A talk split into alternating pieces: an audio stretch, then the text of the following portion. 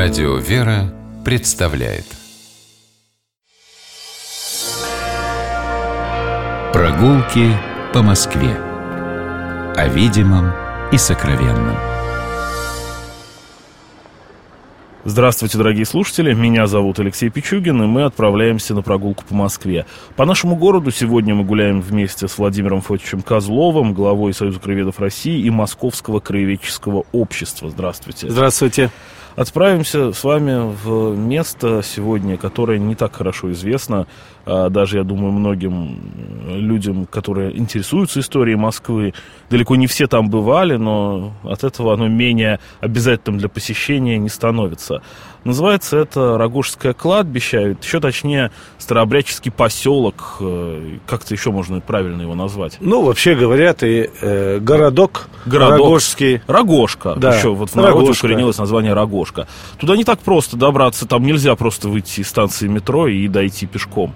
А надо доехать до станции метро Римская или площадь Ильича, там найти остановку 340-го автобуса, она прямо на а, шоссе энтузиастов. Начало шоссе в самом начале, да. Там, где улица Сергея Радонежского переходит шоссе энтузиастов. И на 340-м автобусе доехать до остановки Старообрядческая улица, 46. Это около 10 минут у вас займет от метро.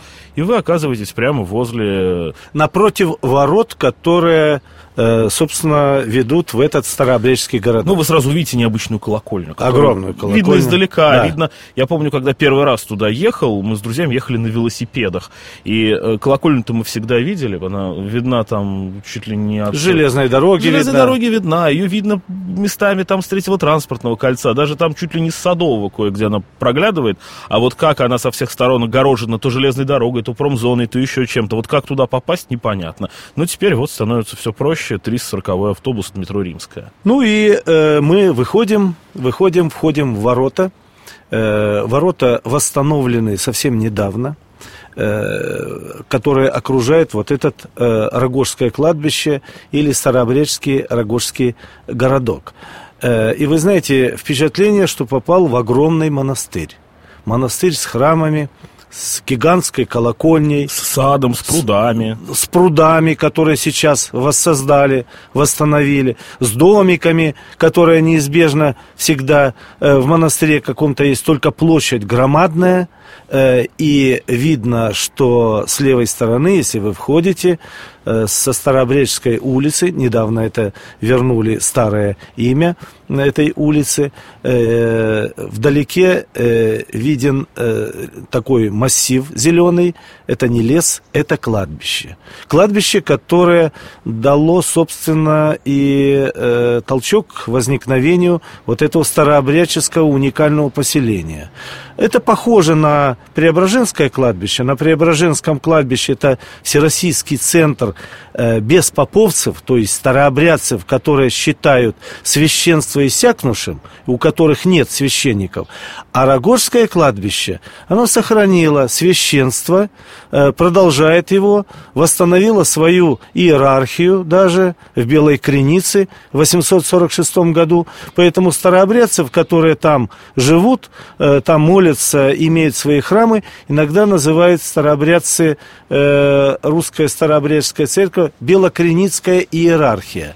Белая Креница – это местечко в Австро-Венгрии, ныне это Западная Украина, где, собственно, была восстановлена трехчинная церковная иерархия – ну, это отдельная история, как происходило да, восстановление да, иерархии. Да. Даже она, наверное, не совсем касается нашей программы, но факт, что а, наследие всего этого мы видим на Рогожке. И, конечно, центром э, с чего началось вот это э, существование городка, это кладбище, это чума.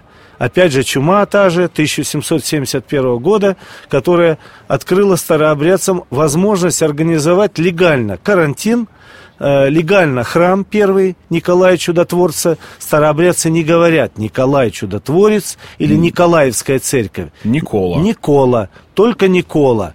Э, вот. Э, поэтому этот храм очень красивый, стоит на, у входа на кладбище.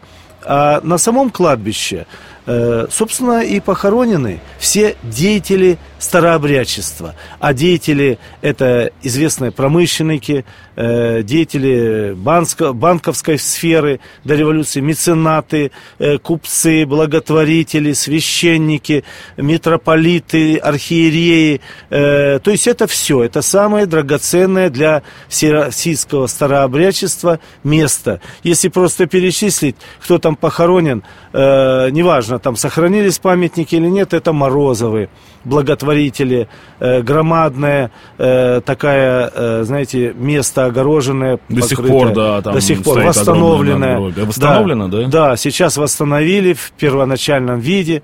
Э, Соловьевы, э, конечно, э, фарфорозаводчик известный Кузнецов, вот, кузнецовская посуда, конечно, всем известна. Рябушинские, э, банкиры, московские коллекционеры, хромоздатели, э, Пуганкины, Шилопутины, Трындины, Рахмановы, очень известная фамилия. Можно перечислять очень много. Участок священников, где похоронены священники древле православной церкви, э, есть и архиерейский священнический участок, где похоронены с середины 19 века, когда уже власти ослабили э, вот такую э, может быть, преследование старообрядцев. Там похоронены московские архимандриты, епископы, э, архиепископы и митрополиты. Э, вот. Можно прогуляться по э, дорожкам. Кладбище не полностью сохранило свой старый облик, но когда вы видите огромные родовые э, участки, на которых похоронены десятки людей, старообрядцы э, семьями. семьи очень большие были, во главе ставился родовой крест основателя или белого камня, или черного камня, э, вот, а потом уже саркофаги. Старообрядцы не меняли форму надгробий, это огромные, массивные, цельные, э, из гранита э, или из белого камня, такие саркофаги, гробницы большие.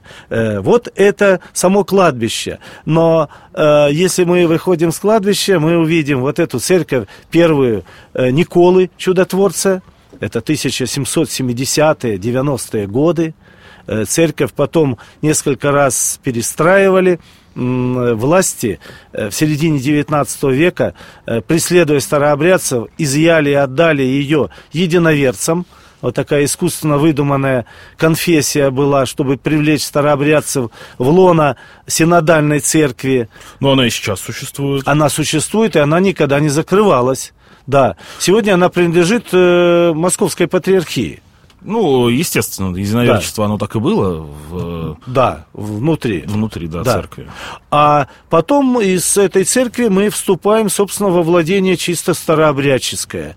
Э, это громадный, один из самых больших московских храмов, построенный в 1790-е годы. Храм Покрова Пресвятой Богородицы. Э, храм громадный внутри, э, увенчанный небольшой скромной главкой, э, без алтарной выступающей части, потому что когда его строили, власти запретили строить алтарную часть.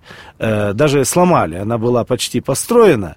Вот, такие взаимоотношения были сложные. Внутри, если вы зайдете, а зайти можно, э, но стоять можно у входа только. И причем это э, для строгие ограничения в одежде, конечно, там есть, то вы увидите громадные иконы, огромная роспись, огромный иконостас, гигантские паникадила, светильники, которые зажигают, кстати, не электрические, зажигают... Настоящие со да, свечами. Со свечами, э, лестница э, специально такая. Служба идет очень долго, старообрядческая. Ну и, конечно, э, сами верующие. Верующие, которые, мужчины стоят с правой стороны, одеты в традиционную русскую одежду, женщины в белых платочках с левой стороны. Ну, то есть это, конечно, как будто вы зашли э, в допетровскую Русь.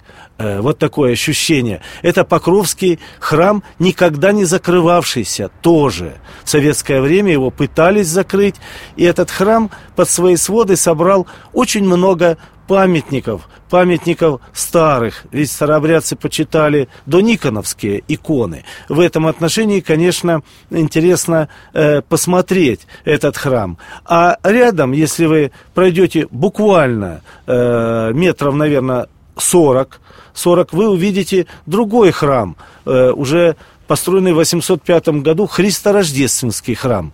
Э, старообрядцы тоже не называют э, вообще Рождества Христова, у них христорождественские храмы. Э, храм был построен это уже третий старообрядческий за 30 лет Екатерининского правления и Александра Первого. Кстати, не, даже они букву «Д» не выговаривают, рождественский. Да, как совершенно верно, да. У них особый говор, ну, вообще старообрядцы это отдельная тема, конечно, они сохранили язык, э, в общем, в малом изменении, скажем так, и одежду, и быт, ну, и, конечно, главное, э, те церковные э, обычаи, традиции и каноны, которые были до э, Никона. Э, сегодня этот храм воссоздан. Э, недавно он был закрыт, его закрыли в 1929 году. Там сейчас, вы знаете, очень интересная музейная даже экспозиция. Там сменяются выставки. Э, старообрядцев, видимо, не хватает просто сил для того, чтобы освоить. И люди нужны. Это храм большой на несколько тысяч человек. Это теплый храм считался. Покровский это холодный храм. До э, Покрова Пресвятой Богородицы. Сейчас его сделали тоже теплым. А Христорождественский это теплый. Там проходили съезды, ну, съезды назывались, у них соборы старообрядческие. Там совершались хератонии, э, там вообще самые главные такие общественно-церковные события. И, наконец, э, вы знаете, у старообрядцев был очень тяжелый период, период Николая I, если так сказать, и Александра II, и даже Александра III, казалось бы, э, можно было уже рассмотреть в старообрядцах людей чисто русских. Но, тем не менее, только при Николае II были даны свободы старообрядцам. Указ о веротерпимости, не только там старообрядцев, он затронул, в общем-то, все да, да. конфессии. Ну, старообрядцы как бы считались исконно русскими людьми, там конфессии были разные, да, безусловно. Пятый-шестой год, э, и э, были запечатаны вообще в XIX веке очень долго, десятилетия, алтари. Службу нельзя было проводить, это был период действительно настоящих гонений. Странно, но вот такой парадокс был э, в Русской империи. Э, и э, в, только с 905 года старообрядцы могли строить в Москве и по всей империи храмы. Храмы с крестами, с колокольнями. То есть со времен Николая I уже никто не строил. Да.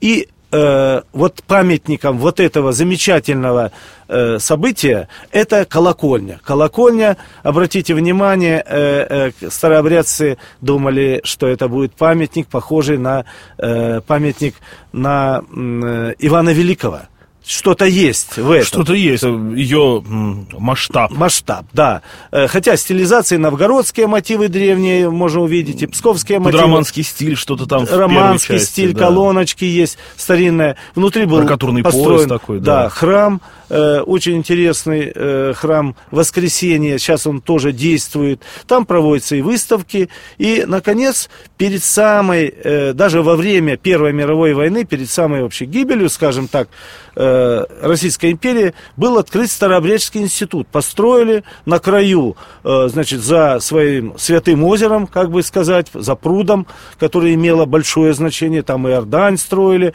Это было такое, знаете, сакральное место для старообрядцев. Построили большой Старообрядческий институт. Это как Старообрядческая духовная семинария.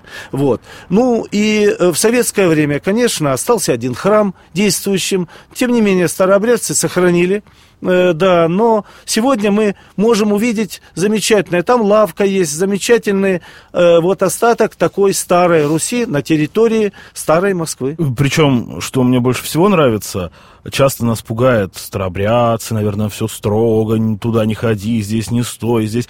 Нет, там все очень просто и свободно, и приятно видеть, что жители района, там не так уж и просто зажаться со всех сторон то третьим кольцом, промзонами, железными дорогами, найти место, где погулять с детьми. И старобрядцы совершенно не возражают, что люди... Нет. Главное, там костры не разводить, шашлыки не жарить, а погулять с коляской по этим дорожкам очень хорошо сделанным, по мостикам через прудик перейти, это озеро, а, просто по территории походить, все вам только улыбаться будут. Там восстановили еще контору старообрядческую, старое здание было полуразрушенное. Там открыли зал, там библиотека, там выставки. Пожалуйста, приходите, смотрите. Это еще интересное культурное место. И метрополия там да, еще да, находится, да, да, центр конечно, старообрядческая конечно. метрополия. А, мы гуляли сегодня по Рогожскому старообрядческому поселку или городку, как его еще называют, вместе с Владимиром Фотичем Козловым, главой Союза краеведов России и Московского краеведческого общества. Я Алексей Пичугин. Гуляйте по нашему городу, любите его, любуйтесь Москвой. Всего хорошего. Прогулки по Москве. О видимом и сокровенном.